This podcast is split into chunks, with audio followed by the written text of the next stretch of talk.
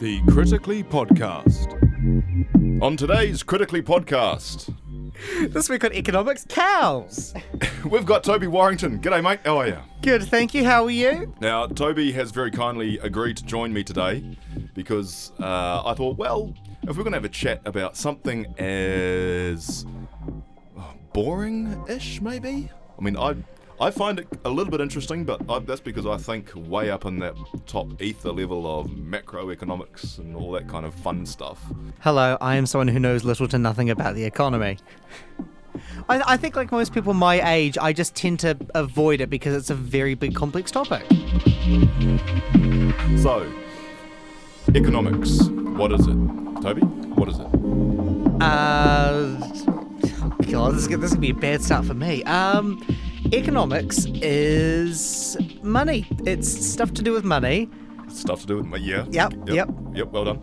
Um, so if we if we have a look at the idea of economics, mm-hmm. Yep. So way back when, so like ancient times, before there was uh, like uh, actual trading markets, so to speak, yeah. You had like feudal systems and you had like lords who pretty much did lord over people. Okay. Yep. So there wasn't like an economic market. People just worked. They didn't get paid for it. Uh, there was no like division of labour or... Um, uh, is that more like a, what is it, a, a communist regime where, where everyone just works and it kind of goes into... Oh, just just a little bit, but you're getting, you're getting a bit ahead of yourself. All right, all right, yep. all right. Uh, so um, when... all those feudal systems started breaking down across the, the world when you had like mercantile systems start coming in. Um, so you had traders and people would get uh, paid for uh, goods, and, and but not necessarily services, but goods. When about well, seventeen seventies, I think it is, you've got uh, a guy by the name of Adam Smith came up with, he's a Scottish guy, so you know, obviously quite crazy, mm. uh, came up with the idea of an economic system. So you would have uh, a fair price for a good or service that's being traded. Yeah? Okay. So effect- effectively that's what um, the idea of economics is. Toby asks for advice, and I say some words. Now, of course, uh, th- there is a slight age difference between us. Just slightly. Slight, very slight. Mm. Mm. Um, Thank you for pointing that out. I was leading into a topic. When, now, when it comes to me, of course, growing up and getting closer to adult years and trying to prepare for the economy, like, I'm making the first steps towards, I'm starting to pay taxes, I'm putting money towards KiwiSaver, I'm, I do have a part-time job. Um, does what I'm doing in the in the great sense of, like, how do I word this? Is there any special steps I need to pay attention to? Is there anything that I need to keep in mind when making progress through uh, taking part in the economy and actually paying taxes and actually trying to contribute to the wider society? Uh, yes. Um, well, effectively, every single human participates in the economy whether they want to or not. Mm. So whether you pay taxes, which you should, it's a good thing. It's a, it's a good idea. It's a good idea. Yeah. Um, So whether or not you pay taxes or you purchase stuff, well, the economy pretty much exists, and for it to survive, it needs what they call the circulation of currency or mm. money. Uh, so they need uh, people to spend. It's a it's a com- commodified um, existence, pretty much. So in order for businesses to survive, they need customers. In order for customers to be able to spend, they need an income. In order for them to need an income, they need to work, da-da-da-da-da. Chain goes on and eventually goes, goes to a circle. On and on and on, right? Yeah. And so if you get too many people saving, it's not a great thing. If you get uh, too many people um, not earning enough in order to spend, so they're just barely making um, survival wages, mm. uh, that's not a great thing for the economy. Because there's no um, there's no give in their wages for them to have an ability to to have some sort of uh, discretionary spending. So if all they're doing is spending the bare minimum to survive, well, well they're spending one hundred percent of their income, which yeah. is the bare minimum for many people to survive. Uh, that's not a great thing for the economy because you don't have room for growth. Toby and I reminisce about the nineteen seventies.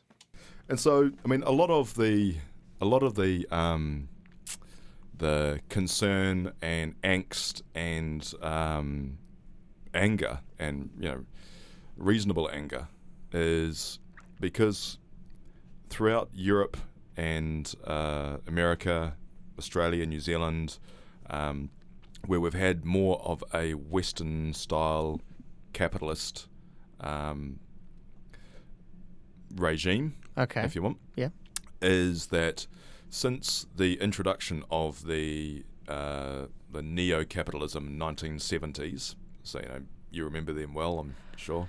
I I, re- I remember them like they were only however many years ago they were. Yeah, exactly. Yeah, yeah.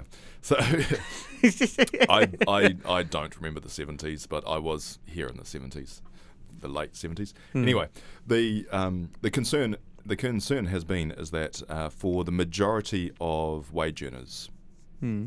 Uh, so from nineteen seventy-four onwards, there has virtually been no increase in wages in real terms. So people have had pay rises. Yeah. Yeah. But the the increase in the cost of things has yes. has stripped away any in, any actual increase that they've had in wages in real terms. That was something I heard because what is it? Um. Uh, what is it, in my job, when pay went up from like, what is it, sixteen sixty to seventeen seventy? It's some amount from sixteen dollars to seventeen dollars an the hour. Minimum wage thing. Yeah, minimum yeah, wage. Because yeah, yeah. obviously being a student, I get paid minimum wage. Of course you should. Yeah, of yeah, course. Yeah, yeah. Um, uh, I, um, I noticed how everyone around me who had a job was excited going, yeah, more money, woo, yeah. But where's that money going to come from? Well, it's it's...